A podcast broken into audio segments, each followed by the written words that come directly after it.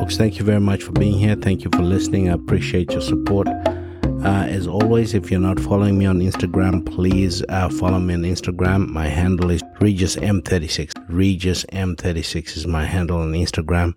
Follow me on Instagram. I've got some updates, and you can also uh, send me a comment or questions or any information that you might need vis a vis the podcast. And of course, I always like to hear which episodes are speaking to you the most. That's extremely helpful. Okay, so thank you very much once again. I appreciate you taking the time to listen to the stories, and I certainly am enjoying telling them to you. Today, I, I, I just wanted to um, touch on an area that has been commented on before uh, from several people uh, who listen to the podcast. So I, I, wanted to touch on it a little bit and uh, expand on what I've talked uh, about in previous episodes and uh, give you a different perspective. Okay.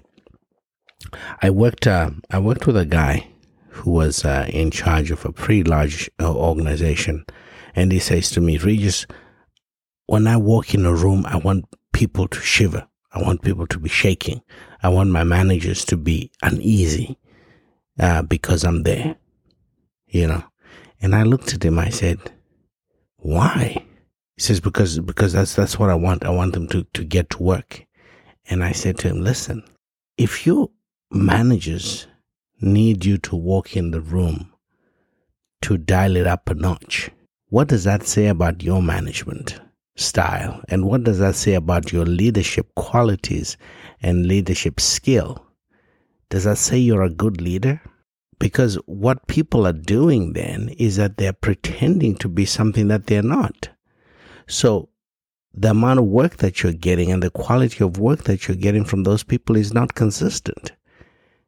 It only reaches a certain level when they see you around. That's not a win win situation. You're not winning at all. So we had a big long discussion about this, and I, and I, and I told him, I said, listen, not only that, but if you think negative reinforcement works for everybody, you're dead wrong. Negative reinforcement works for very few people, if any. I don't know anybody who is comfortable being berated in front of their peers and then uh, you know they get up and they're all jolly and uh, they're on cloud nine and they perform at their best. I don't know anybody who's who's like that. Maybe they are some people might might be able to see that as a challenge but i can tell you that out of a room full of 30 people there might be one if if that that feels that way. So my discussion with, with, with this with this guy, with this friend of mine was like, you gotta change your ways, buddy. You know what I mean? If somebody's on a cell phone and I walk into the office, I want them to finish their conversation on the cell phone. Because obviously they thought it was important to pick up that call and to take that call or to make that call in the first place. I don't want them hanging up and jumping and shivering just because I walked in the room. That is not leadership at all. And you're going to fail dismally like that because people are only going to do what you expect them to do when you are there. You have not explained your why.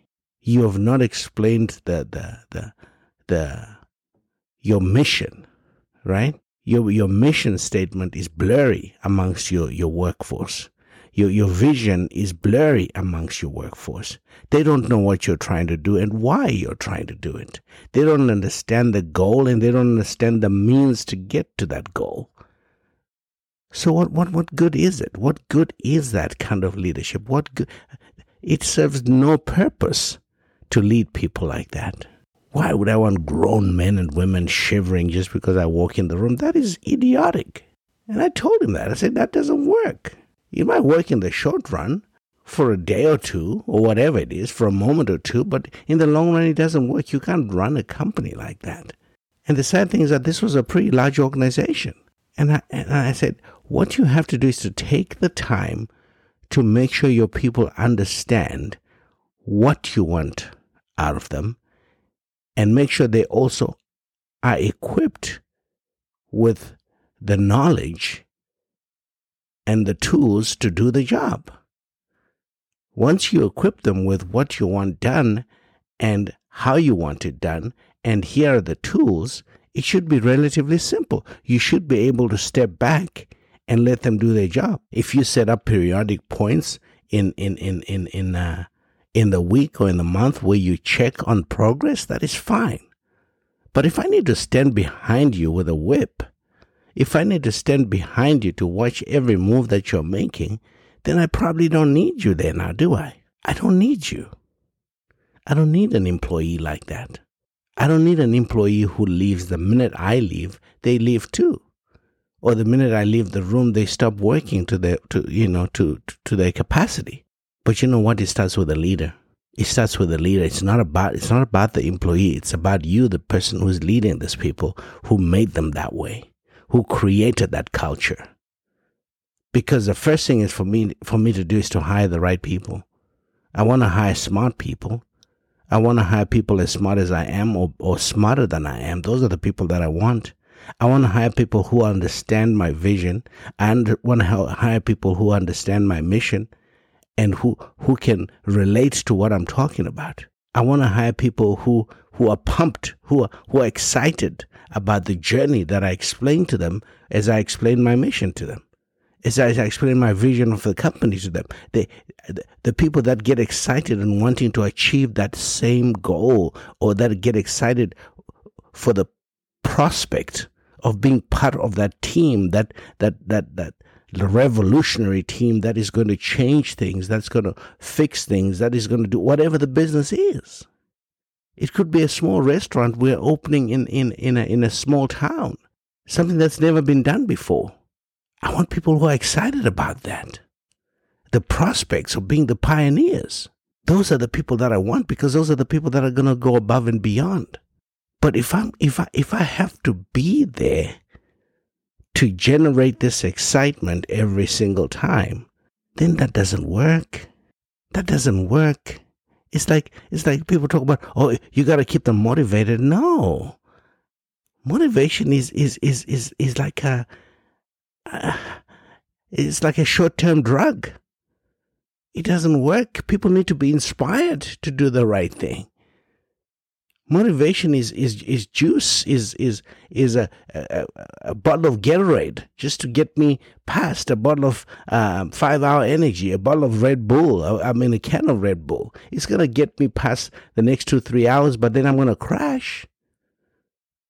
I want to be inspired to do the right thing. I want to be inspired to be a good team member. I want to be inspired to be uh, uh, to share the goal, the vision of the company. But that comes from a great leader who can instill that in his people, who can hire the right people, who can explain the mission, the vision, who can give them the tools. That comes from a great leader. And then a leader that trusts his people and his training and his process enough to say, okay, now that I've trained you, I've equipped you with everything, I've given you the tools, I'm going to step back and let you do your thing. Right?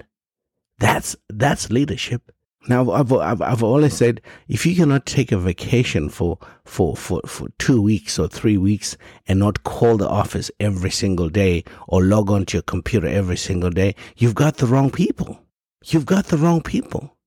But here's what I'll also tell you is that the world is full of energized people who are willing to do a good job, who are able to do a good job. Not everybody wants to be an entrepreneur. Some people just want a good job.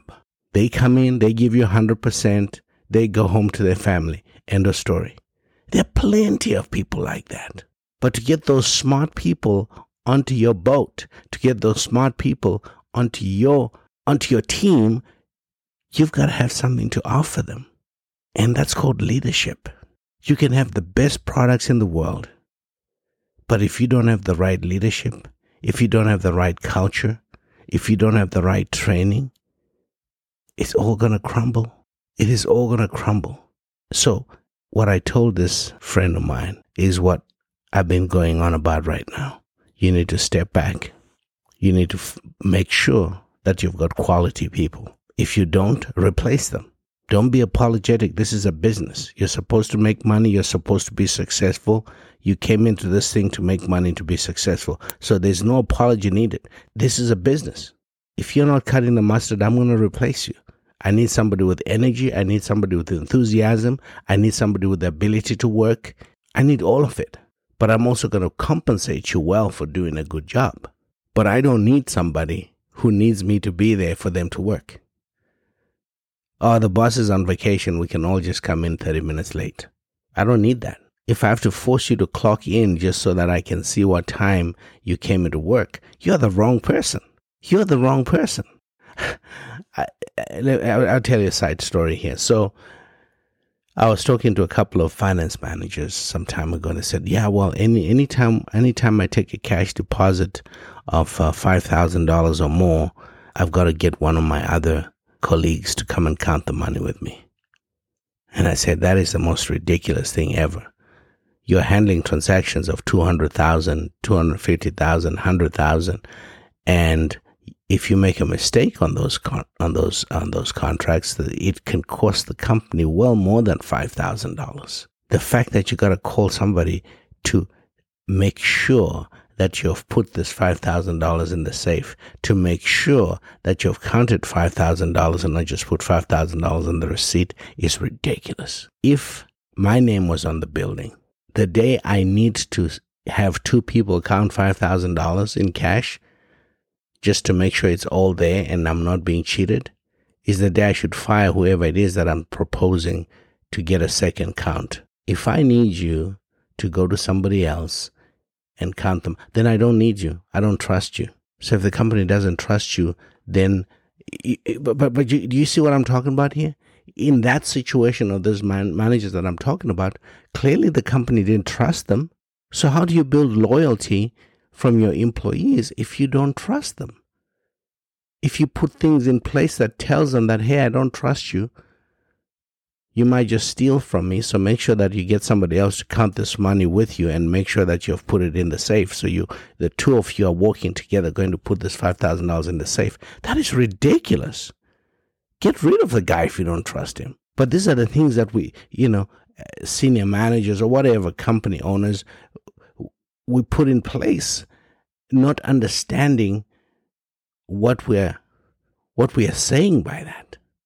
What is what is the message that you're passing by by asking for that, by making that a requirement? What are you insinuating? We don't think about that.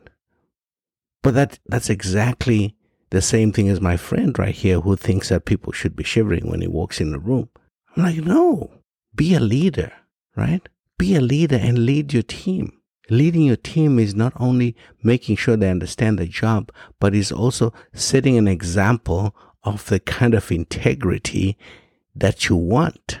I think uh, uh, it was Charles Bronson that said, We treat our employees the very best so that they can treat our customers the very best. I think it couldn't have been said better than that. But how, how, how what are you doing? if you don't trust your employees, if you think the demeanor should change, the demeanor of the office, the energy of the office should change just because you walked in there. I don't think it should change at all. I don't think should change at all. If somebody's got their head buried in their computer, they shouldn't all of a sudden jump up just because you walked in. Oh my God, there's Bob. I mean, everybody starts doing something and trying trying to look busy or whatever it was. That's that's not real. That's not sustainable. That's not a well run company. Come on. So, what am I saying here? I'm saying there's a difference between good leadership and you managing people day to day, hour to hour. You're supervising. There's a big difference between a leader and a supervisor. Big, big difference. So, expectations need to be set you need to hire the right people and hold those people accountable, but give them the tools that they need to do the job. Explain the job to them. Explain your vision statement. Every company says we got a vision statement, we got a mission statement. Does anybody know what it means? Does anybody know what it really means? What the person who wrote it or the group of people who started this company and they wrote down this mission statement and this vision statement? Have they bothered to make sure that everybody in the organization understands it? Never mind can say it verbatim and can say it back to what's our vision statement, blah, blah, blah, blah, blah. That's that's not what I'm talking about.